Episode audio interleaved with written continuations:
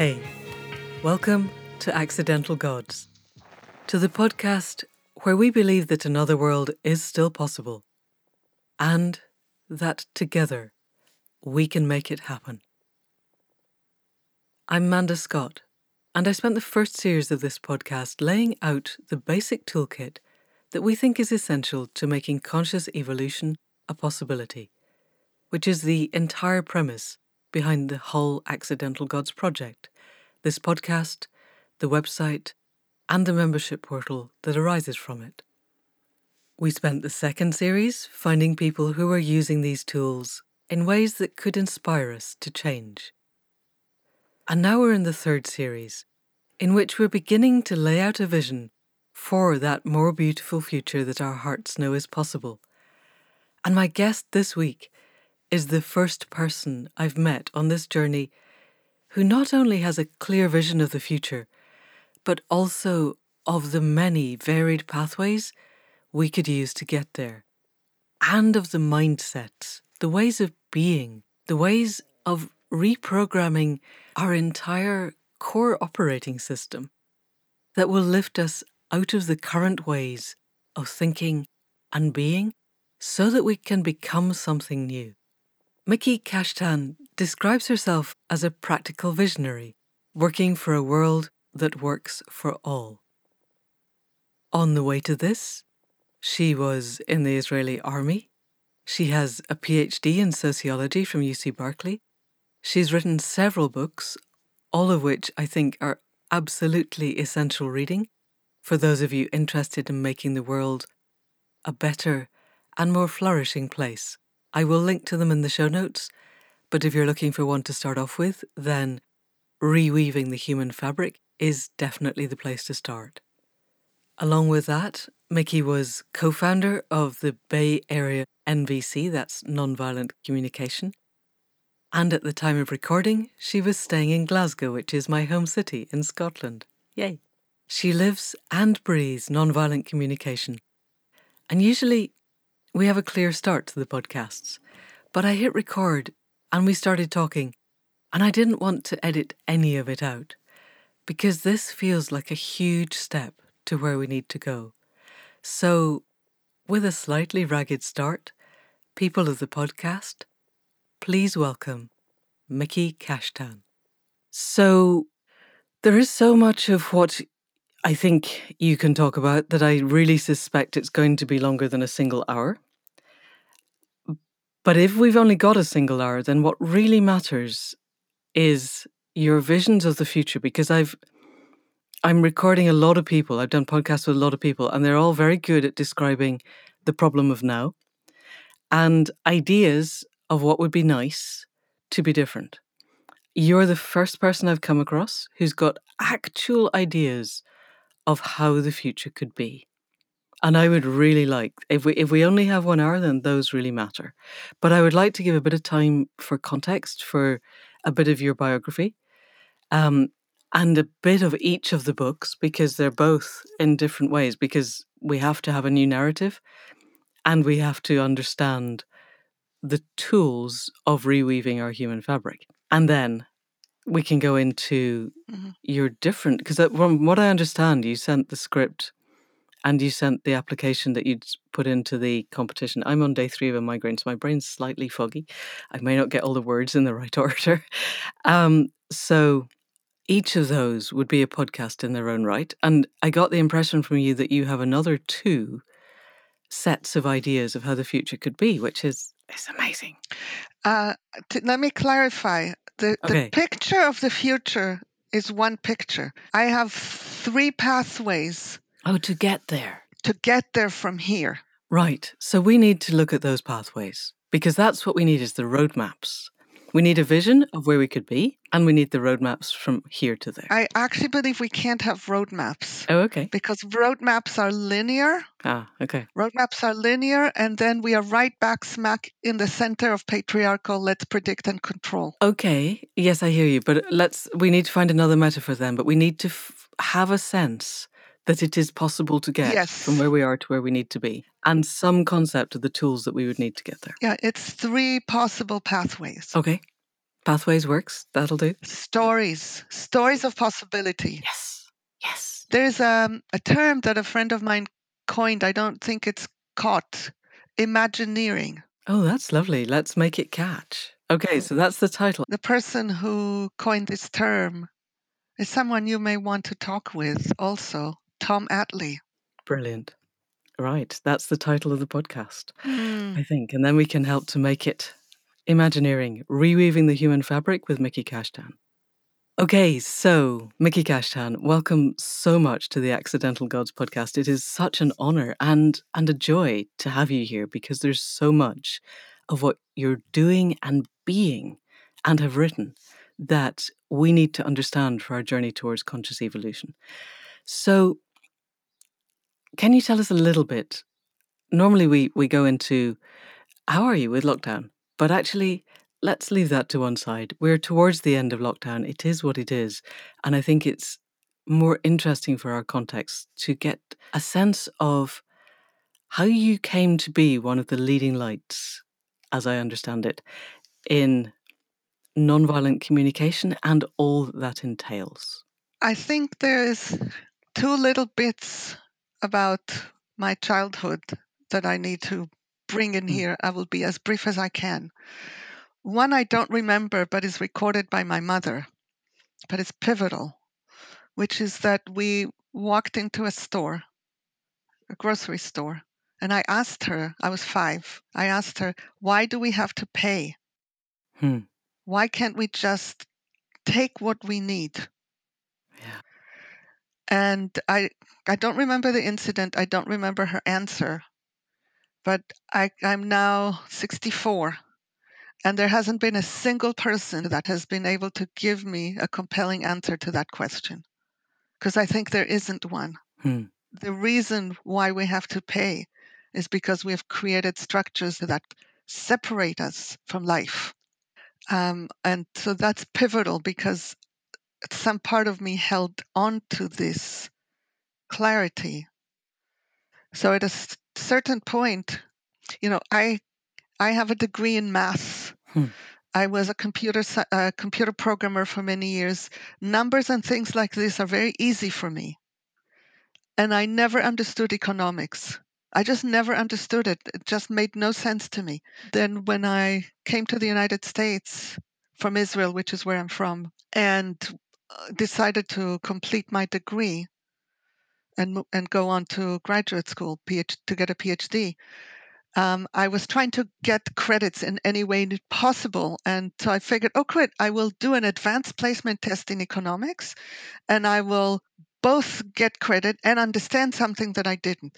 So I read Samuelson, which is the Bible of economics, cover to cover, macroeconomics. I did the test, I aced it, hmm. but I understood it no more than before. Mm-hmm. And it took another 15 years until the moment came when it just dawned on me like a lightning. Economics is based on the premise of scarcity. It actually is in the definition. It's not a radical thing to say that economics is based on scarcity. Economics is defined as the study of the allocation of scarce resources. And if you don't accept the premise of scarcity, economics will never make sense. Yeah. So that's one thread. It's like I held on in some fashion, even though it went dormant for many years. I was also in the army, uh, which everyone in Israel is uh, drafted. You know, took 10 years to recover from, and still there's a thread that held all the way through. That's one piece. The second piece is so I used to have two sisters, now I have only one. Her name is Arnina. And she developed a way of looking at what happens to us when we're socialized that divides our needs into two clusters that are she holds like triangles. One is this security, belonging triangle, acceptance, all of those things, and the other is the freedom, authenticity, expression. And in the shortest version, the overwhelming majority of us accept the raw deal that says give up your freedom so that you can have belonging in the world that we have created because we can't have both. Hmm. And a very small minority of us say, no, that's a raw deal. I don't want it. I'm Yeah. willing to give up belonging and safety and acceptance in order to have my own freedom. And I belong to that tiny minority. So I think that that protects you in some ways from internalizing everything in your socialization. You can hmm. maintain something within yourself. And I have a sense that these two strands connect with each other and have kept me in a place of kind of like underground visionary obstinacy. I was obstinately visionary.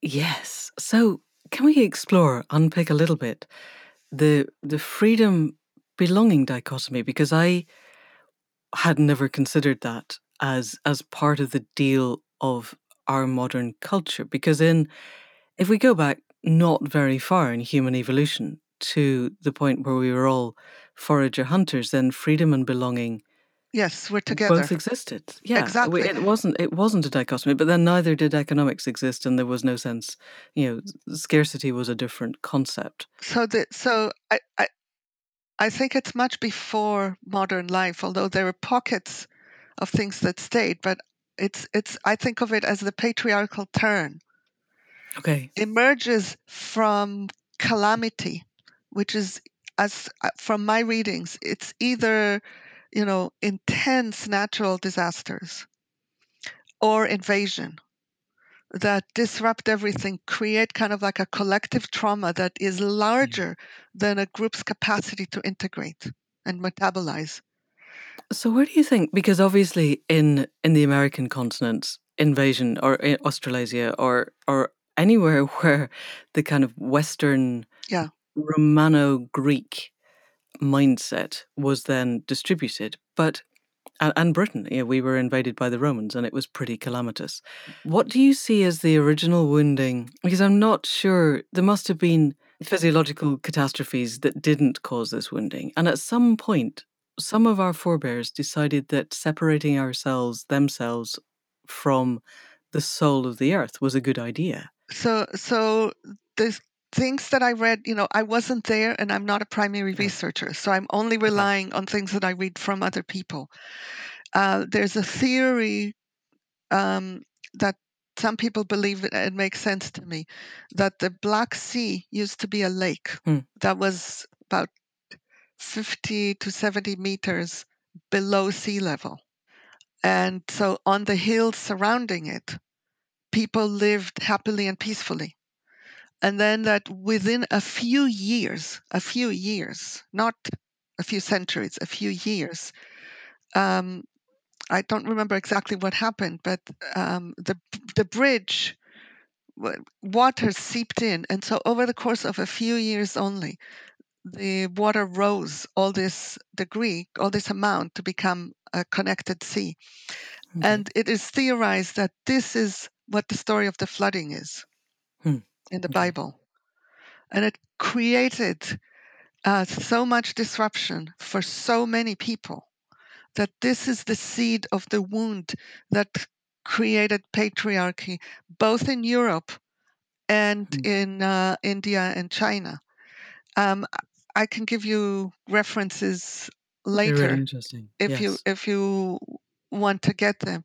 But um, then you you may have heard of Maria Gimbutas, who um, documented the invasions from that region into Western, Eastern, and Western Europe Right. from the steppes. Ah, yes. And uh, according to her research, entire the entire continent of Europe was uh, settled in peaceful coexistence, agricultural, uh, including cities. So my understanding is it was more like commons and permaculture than Hmm. anything that we now would recognize as agriculture.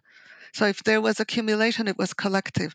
But then there were waves of migration and um, invasion that came from the east that preceded the Romans and the Greeks because they were Yeah, yeah, like by many thousands of years. 3,000 years ago.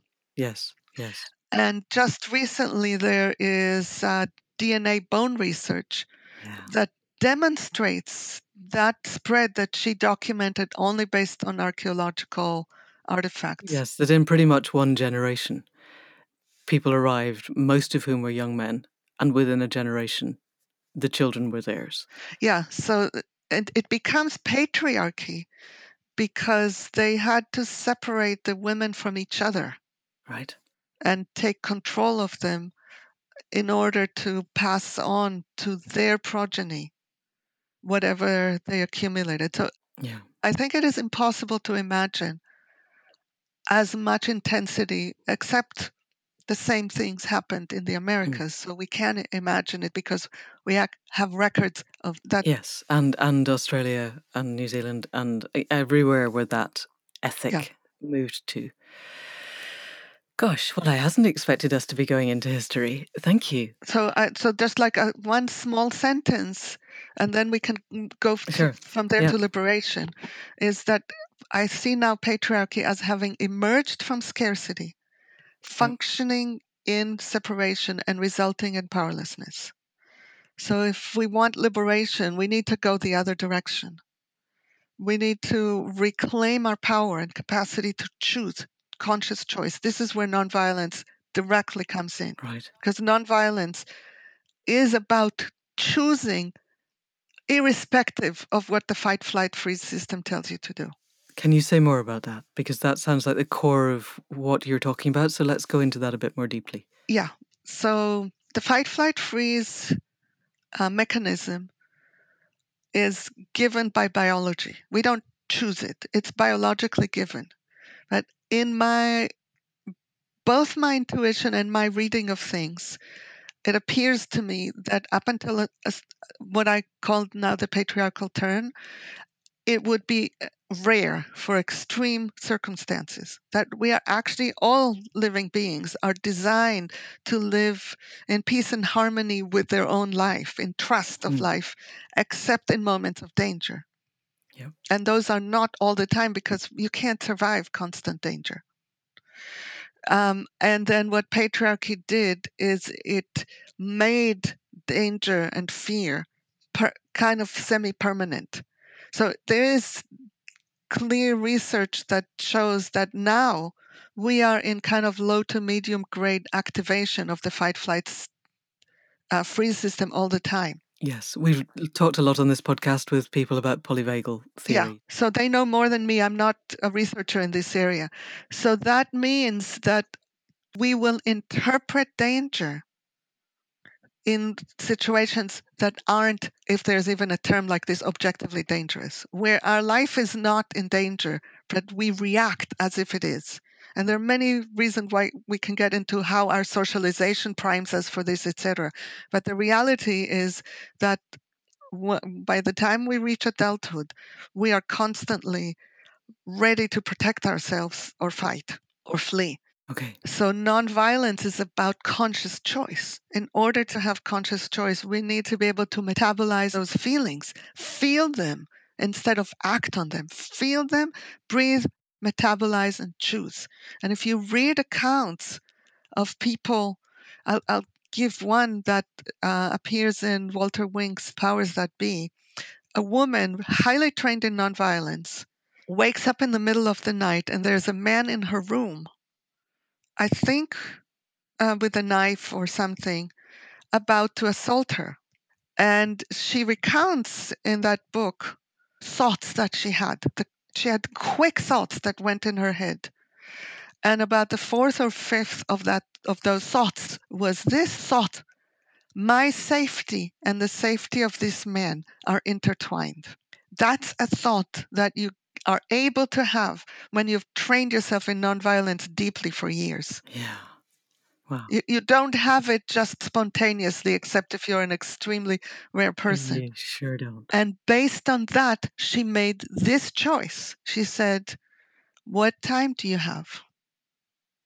Now, this is a very strategic choice because it subverts the script. Mhm. And it also gets him to confusedly look at his watch so his eyes move away from her Wow. and begin the detrancing of his action because you you have to know that a man would only do that when he's in some kind of a trance. Okay. a Yes. script a script that dehumanizes her. And so he looks and he says it's 2 a.m she says oh that's odd. Mine says it's 2.10 are you sure? And continues to engage with him in normal mundane useless conversation, including how did you get in? Did I leave a window open? You know, like totally normal conversation. When she's sure that he's out of the trance, she says, please leave. And he says, I can't. I have nowhere to go, Ah. which means he's woken up to his life reality. Without losing a beat, she says, Okay, there's sheets down the hall, there's a bed downstairs. Make up your bed, sleep in it, leave in the morning, and I'm not going to call the police. And she sits up in bed shaking all night. But that's nonviolence at its deepest essence, Wow. subverting the fight, flight, freeze Yeah. automatic mechanism into, into conscious choice. Yes. Wow. this is how we reclaim our capacity to have power, even in the most extreme situations. Yeah. Which doesn't mean that that power will guaranteed protect us from dying. It only means that it gives us our humanity back to make choices from. Okay. Once we have enough of that power, we can reclaim togetherness as an antidote to separation. And once we have enough together, we can reclaim flow as an antidote to scarcity. So it's it's a trajectory. Okay. Choice, togetherness, and flow. Yes. Right. Which is kind of like what I'm holding as the most significant things at this time. Yeah. And then there are the tools on the individual level, the tools are to adopt all the soft qualities that patriarchy eschews Okay. humility, tenderness, vulnerability, mourning, celebration. And there's one or two more that I'm not remembering in the moment. But those are the key personal tools to move out of our devastating, wrenching complicity with patriarchy. And when I say patriarchy, it's not about men and women. It's like we have Mm. different scripts, but we are all of us fully scripted within patriarchy. Patriarchy is about either or, it's about control, it's about scarcity, separation, and powerlessness, it's about right, wrong. All of these things that are like the air that we breathe. We don't even. This is why it's so hard for the people that you talk with, for almost all of us, to envision something else Mm. because we are actually within. So when activists are trying to dismantle patriarchy, they bring patriarchal tools to it. So an activist who says, this is not up for debate, which happens a lot Yeah. That is within the very thing that they're trying to change. So it's tragic. Oh, that's another thing the tragic lens. Tenderness allows for the tragic lens. The tragic lens releases any of us from being wrong and bad. So tragic lens, as in visual lens, Yes, thing that you see through. Can you say more about that? yes, you know, when I'm able to recognize that everything is systemically driven, that we are made to be what we are, that we are separated from our essential nature, that we are made to be obedient and numb. Therefore, we can do atrocities. Hmm.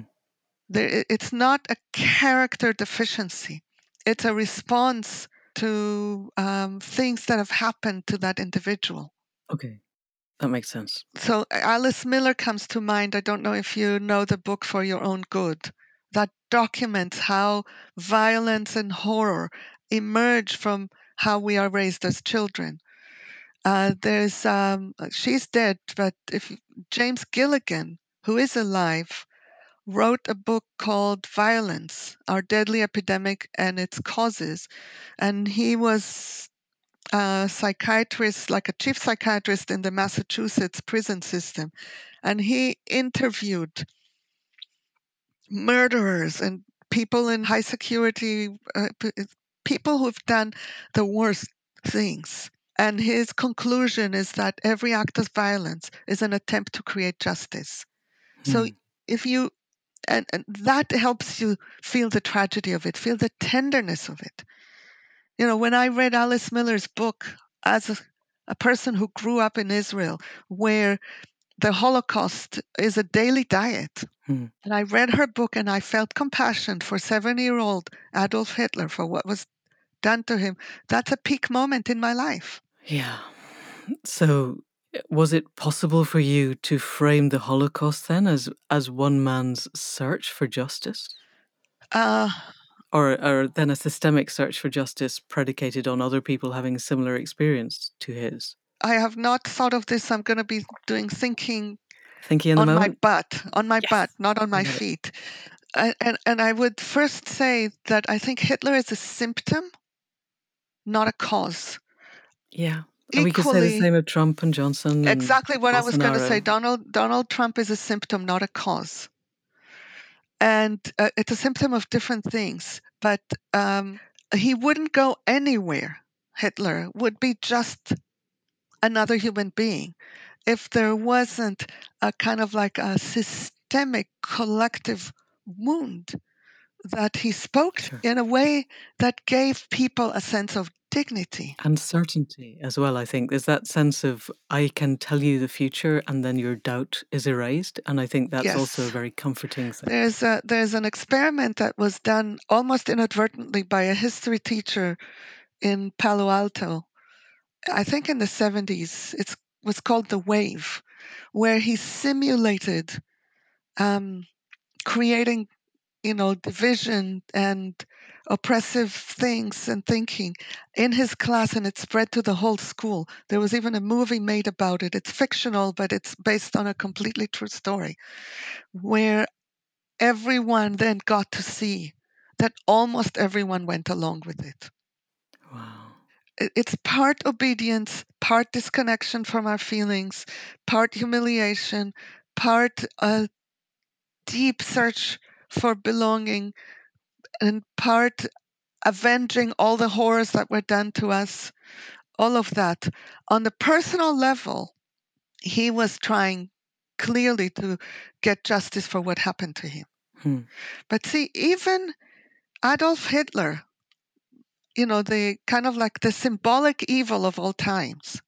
Here's a story about him that not many people know. Uh, Hitler totally loved his mother, and she had cancer and died when he was about 19. And Hitler was uh, really loved the doctor that treated her. That doctor was Jewish. At a certain point, Hitler intervened to keep that doctor alive Hmm. and referred to him as a noble Jew. Hmm. I mean, you could say that's no big deal, that's nothing. And it shows you that in the darkest place, there is, you know, what the Quakers say that I love so much. They say there's that of God in every human being. So somewhere in the the the encroached upon, shriveled up soul of Adolf Hitler, there is a point where if anyone could touch that, there would be heart connection, even with him. Yeah. I have another story very briefly. It's it, just triggered by that one of there was a woman who in the Luftwaffe was their test pilot for dive bombers. Mhm. And and she was the only person most of the time who survived because being a test pilot for dive bombers is a fairly high risk pursuit. Um, but she was very, very good at it. And and they had decided early on that every bomber should have the capacity to dive bomb because the Stukas had done so well at Dunkirk, which was we could discuss that, but let's not. Um, but she was Jewish, and they all knew. And because she was the only person who could actually pull out of some of these dives and survive without pile driving the plane into the ground, she was fine. Wow. Um, and I thought that was another very interesting. If everybody is capable of turning a completely blind eye to something that is otherwise very black and white, hmm if there is a greater need within the system. So, you know, systems are flexible until they're not, or inflexible until they're not. A friend of mine wrote her biography. It was very Mm, interesting. wow. Anyway, Um, know, weapons of war. It's not quite where we're at, but I did think it was a very interesting Yes. proof that exceptionalism happens.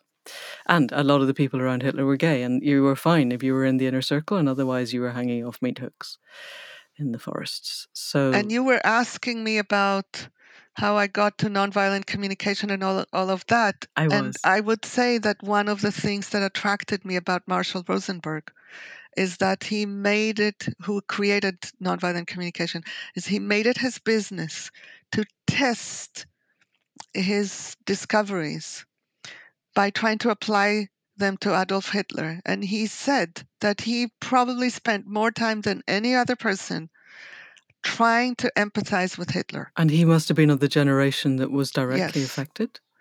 And he, I was once at a training with him, and people asked him to do a Hitler role play.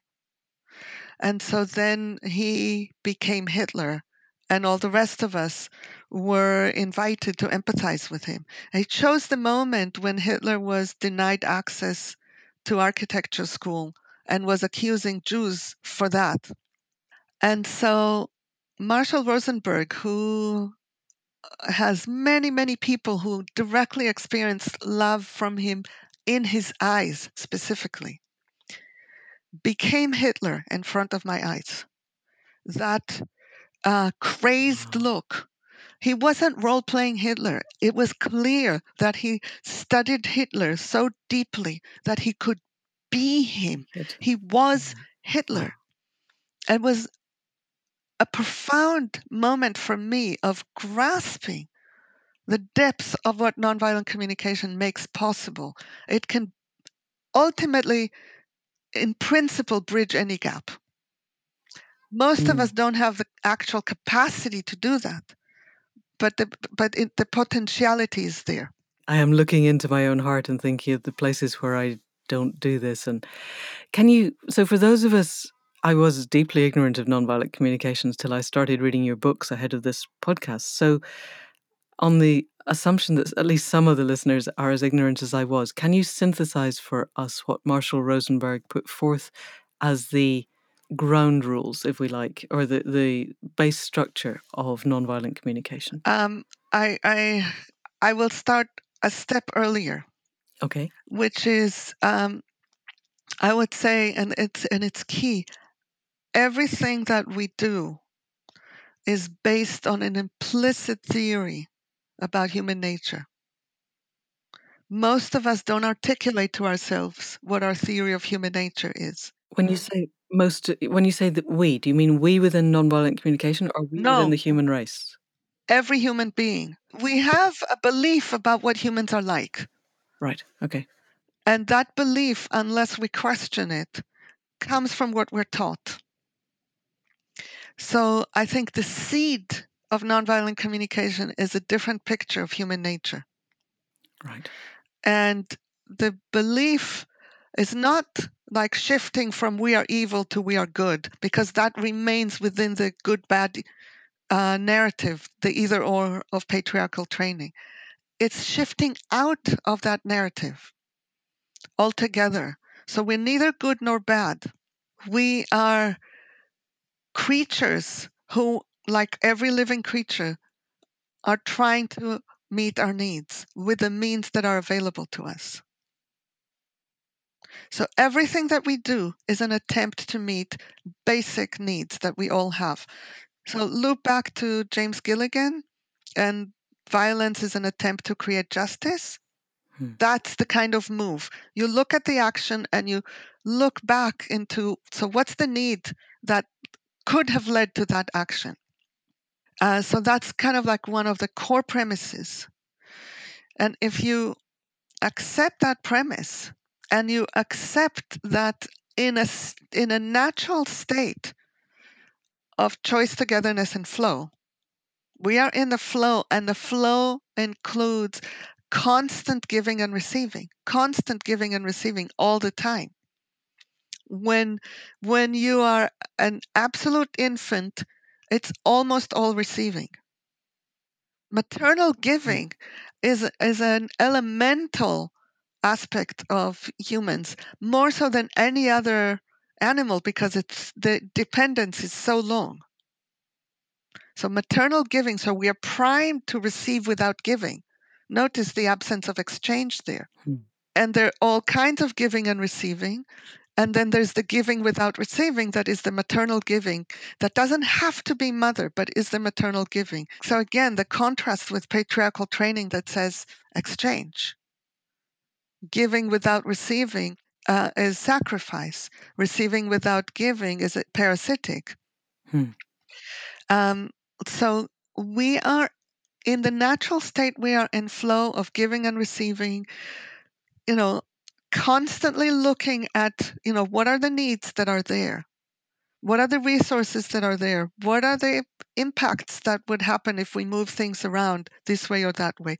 And continually adapting and readjusting where resources are flowing. I believe that this is how all life works, not with conscious choice. Hmm. It just, it's like, you know, somebody once asked me, can you define life? And I was like, Are you kidding me? Can anyone define life? But then words came out of my mouth. I said, Life is the constant rearranging of everything through an integration of all the volitions. Hmm. And if you accept that everything has its own volition that doesn't look like human volition, everything alive has its own volition. And then you can have theories about how far do you extend life. Uh, Do electrons have volition? Who knows? But I bet anything that viruses do. Okay. Yep. So now, if you come out of that, then the whole thing falls apart. The whole choice, togetherness, and flow falls apart. And then you are stuck in a place where you can't put your needs on the table Hmm. because it's too vulnerable. So you put on the table principles and shoulds and what is right and what is wrong and etc. You can't put impacts of you on the table because it's too vulnerable. So you put blame and shame on the table. You can't put what are true available resources on the table. So you put on the table principles of what's fair, who deserves what, how do we control resources. So we are stuck in this place where we can't easily flow all the time because of all these obstacles the shoulds, the blame, the shame, the deserve, the diagnosis, the control, all of that interferes with the natural uh, flow, uh, with togetherness and with choice. So essentially, you could say that nonviolent communication has different elements. One of them is a picture of reality. Right. One of them is remedial tools Right. for how to restore, micro restore ourselves to the possibility of flow. And one of them is uh, blueprints for what ev- even whole societies could look like if you put needs at the center as a core organizing principle. Okay. So the remedial tools Yes. are about finding a way put on the tables again the information that's necessary to be able to be in the flow of giving and receiving. Okay. And and in detail, those tools would be. The first thing that I would want in a situation where, especially if we are in, in conflict already, I would want to establish something that we all are pointing to. So, because a big part of conflict is that we have different pictures of reality. And, and we even look at a different place and we assign different meaning to what we're looking at. Yeah. So, if we can all look at the same place, that would be what in the practice template is called an observation. It is stunningly difficult to observe Hmm. because we believe our stories. So there's spiritual discipline in disentangling information out of the stories in which we live. So that that's one piece that brings us together to look at the same thing. The second piece is to identify the feelings, the actual raw feelings. And we, again, it's very difficult to do because most of the things that we think of as feelings are actually still stories. So, for example, there's like a high, meaningful intensity to saying, I feel betrayed. Hmm. That what is really going on when I say I feel betrayed? I'm actually saying you betrayed me. I'm saying something about a piece that is outside of me. Whereas if I look inside, okay, so I'm living now in the narrative of betrayal. It's a very potent narrative in all patriarchal societies. People die because somebody has a story of betrayal. What's the actual feeling inside? Is it anger? Is it fear? Is it heartbrokenness? If I look only inside, then I can give you much better information about the impact on me of what you did than if I tell you that I feel betrayed. You don't actually learn anything when I tell you I feel betrayed because you're just going to be defensive. Mm, right. So it requires a lot of self awareness as an absolute baseline. It requires the work, the spiritual work of letting our own dust settle to a point where we have a sense of our inner landscape so that we can identify what's going on. Yes.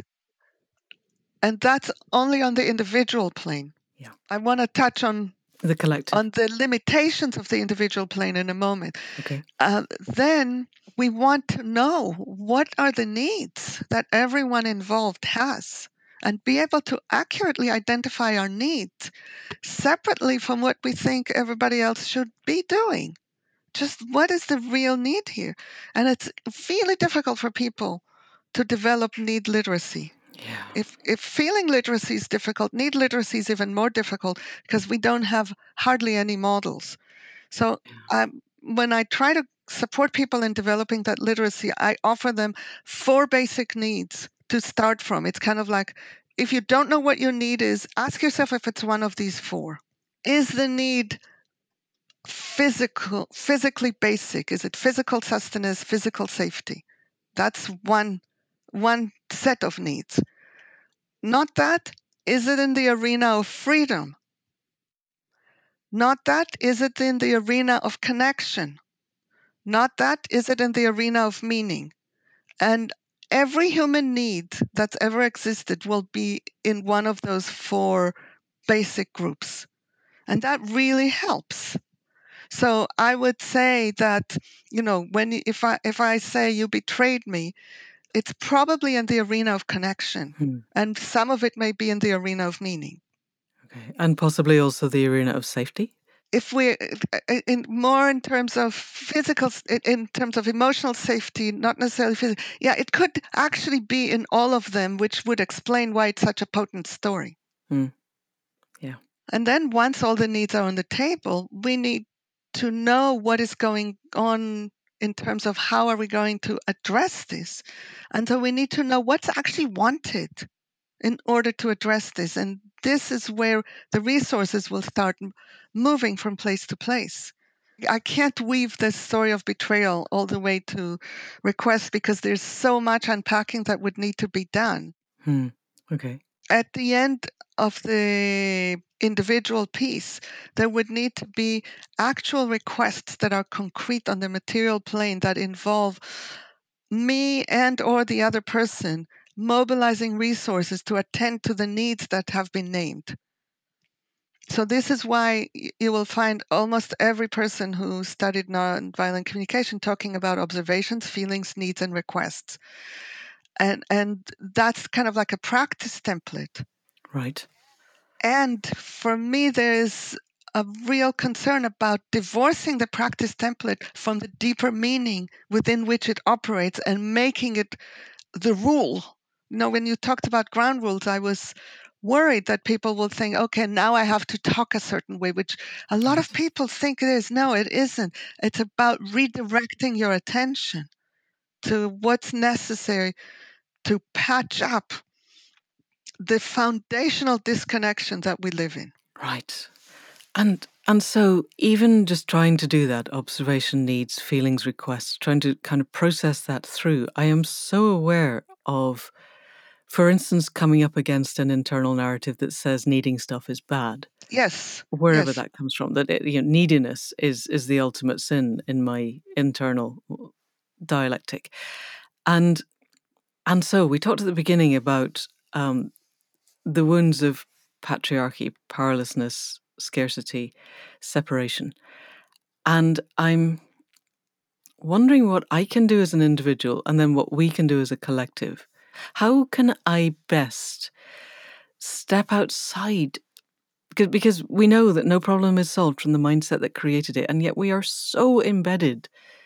It is the water. We are the fish swimming in the water of of this culture. Mhm. I'd like to name it something that wasn't so gendered, but I, I would call it free market neoliberalism. But it goes way back. It's it's Roman in its construct, and therefore it's probably Greek, and therefore it's probably Persian, and it is that construct of separation and loss and lack, and even thinking about the flow of resources. And I, I'm hit with internal yes, but what happens if there is no harvest this year, and and we all don't have enough food, and I need to step out of that. So so I'm very curious as to how we step out of that. First of all, there's a story that came out recently that uh, contradicts the Lord of the Flies.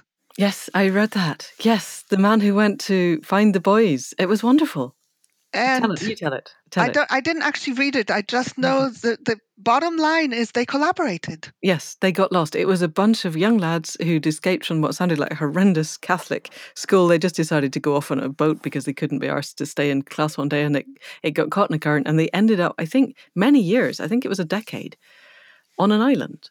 And eventually they were found. But in the, those 10 years, they had set up a system whereby everybody collaborated. If they ended up having any kind of conflict, the two people in conflict, I think there were five of them, so this isn't a big tribe, moved to opposite ends of the island, not a big island, until they'd calmed down and then they came back and they reconnected. I, the thing that struck me in most in that is they were not white. Uh-huh. They were all, as far as I could tell from the photographs, of First Nations of Australia. Uh-huh. And I think that their embeddedness in our wounds Yes. was probably less. I think it would have been very interesting had it been Yes. re- we could replicate that experiment with with five white boys. Oh, there's so much to say about everything. Uh, fundamentally, I think that when we are in actual disaster, people more often than not collaborate. There's this book again that I haven't read, but I know about it uh, called Paradise Made in Hell Yes. by Rebecca Solnit. yes. But we don't need to read the book. We know it. We have experienced it. We've seen it. There's a fire. People come together. So I think that finitude is a reality of life. Scarcity is a relationship with that reality. finitude. Can you define finitude for us? Things are finite. Right. Thank you. Things are finite. Yes. But scarcity is a relationship that is imposed on top of that. Right. Okay. It's a relationship that influences how we relate to each other, not just how we relate to the thing. Yeah. So, um, what we can do as individuals is to surround ourselves with enough support to be able to disentangle from the narrative. And it will require a lot of support because there's internal obstacles and there's obstacles around you. You people will want to push you back into the narrative because once you step out of the narrative, it threatens their narrative. Yeah. And people die to maintain narratives. That's that's a given. Yeah. Yeah. So as an individual, it takes a tremendous amount of effort. If you create a community, for example, or a society, this is where that global governance thing comes in. When you have actual collective agreement about how to do things that are practical, within capacity, simple, concrete, and not rules, then less is required of each individual. Hmm. Right. So the collective responsibility, so that sense of carrying the responsibility of the world that many people hold becomes less because we can trust the collective to do that. But we need to we need to anchor it in concrete agreements because principles alone are not enough to counter the narrative, the fight, flight, freeze, and all of that. It sounds as if what we're trying to do. So I have an internal model of head mind, heart mind, body mind. And the body mind is the instinctual mind, which is the fight, flight, freeze. And what we, in that model, it feels to me, are trying to do is operate our head minds to open our heart minds so that we can act from there rather than from our instinctual gut mind. And that if we can collectively do that, it seems to me we spoke at the start about not having metaphysical belief systems, but my understanding of the HeartMath Institute work is that when we are coming from heart space, if we are in heart coherence, that has an energetic impact on those around us. And a group Yeah. of people in heart coherence has a has a much bigger. There's a kind of square root law that happens hmm where if you have enough people working in heart coherence, it can have a Mm. far wider effect. Yeah. Um, this is probably nothing to do with nonviolence, but it, it, I'm just trying to hook things into a narrative that makes sense to me. It has everything to do with nonviolence Okay. Because, you know, one of the essential ingredients of nonviolence is aligning means with ends. Right. When you align means with ends, when you live individually and collectively the vision of a future, which obviously we didn't get to, and We're going to get to. yes, It- But very- when you do that, what you radiate to other people around you is a visionary alternative does exist, contrary to what everybody has said. A visionary alternative does exist, and that both inspires and threatens at times, but it definitely has energetic wavelengths, and it's completely, for me, aligned with what the Heart Math Institute says. Okay, so I I'm quite shocked at what the time is. I thought it was considerably less than that. I have a suggestion, which is that definitely, if you're up for it, I would really like to record a second podcast where we explore that vision of a different future in depth, and then the many different ways that we might get there, predicated on all that we've been talking about so far. Yeah. But I wonder, as a taster for people, if you could, in the last few minutes, sketch out the broad brush vision, one vision of a future that is different to the futures that our current culture is is broad brushing for us. Does that make sense? Yep. First of all, I would like to invite you and all listeners to imagine the entire absence of money and exchange. That'll do. I'm happy with that. And we now have technology in place that can move everything from everywhere to everywhere. What now drives it is profit, Hmm. profit and money. If we can use the entire same technology and drive it with need rather than profit, that will dramatically reduce um, unnecessary consumption because for the last hundred and so years since the advertising industry started, there is a huge force that is designed to constantly increase our felt sense of need. One of the amazing beauties of the of the coronavirus, of the lockdown, is that a lot of people, all those people who can't stay home, I, mean, there's a big bracket. Not everyone is in lockdown. Hmm. All the people who are actually working with things and with bodies are either still working and exposed or out of out of work. So lockdown is affecting only certain segments of the population, but Mm. still for those segments, you learn that you don't need everything that you needed. I hear that from people spontaneously. Yeah. So it's possible to dramatically reduce consumption without reducing quality of life at all, in fact increasing it.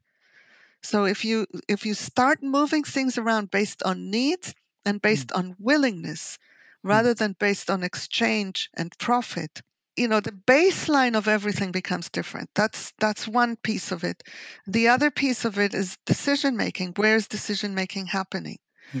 And it's possible, entirely possible, to push decision making as far into the most local as possible.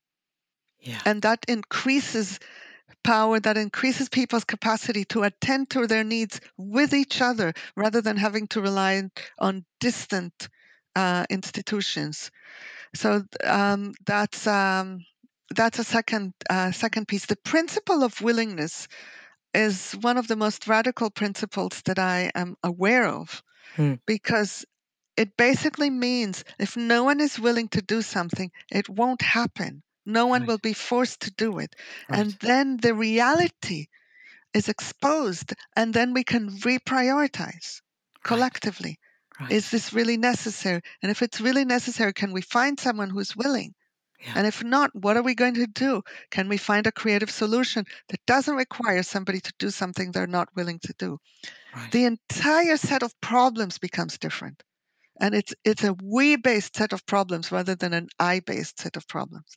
And if we'd had this conversation six months ago, the the tenor of it, I think, or the tenor of the way that it lands would have been different. But we've seen in the three months of lockdown in the UK, exactly as you said, that consumption was much less and the willingness to help people out was huge. So we have Yeah. seen in action a very small experiment. Yes, this. exactly.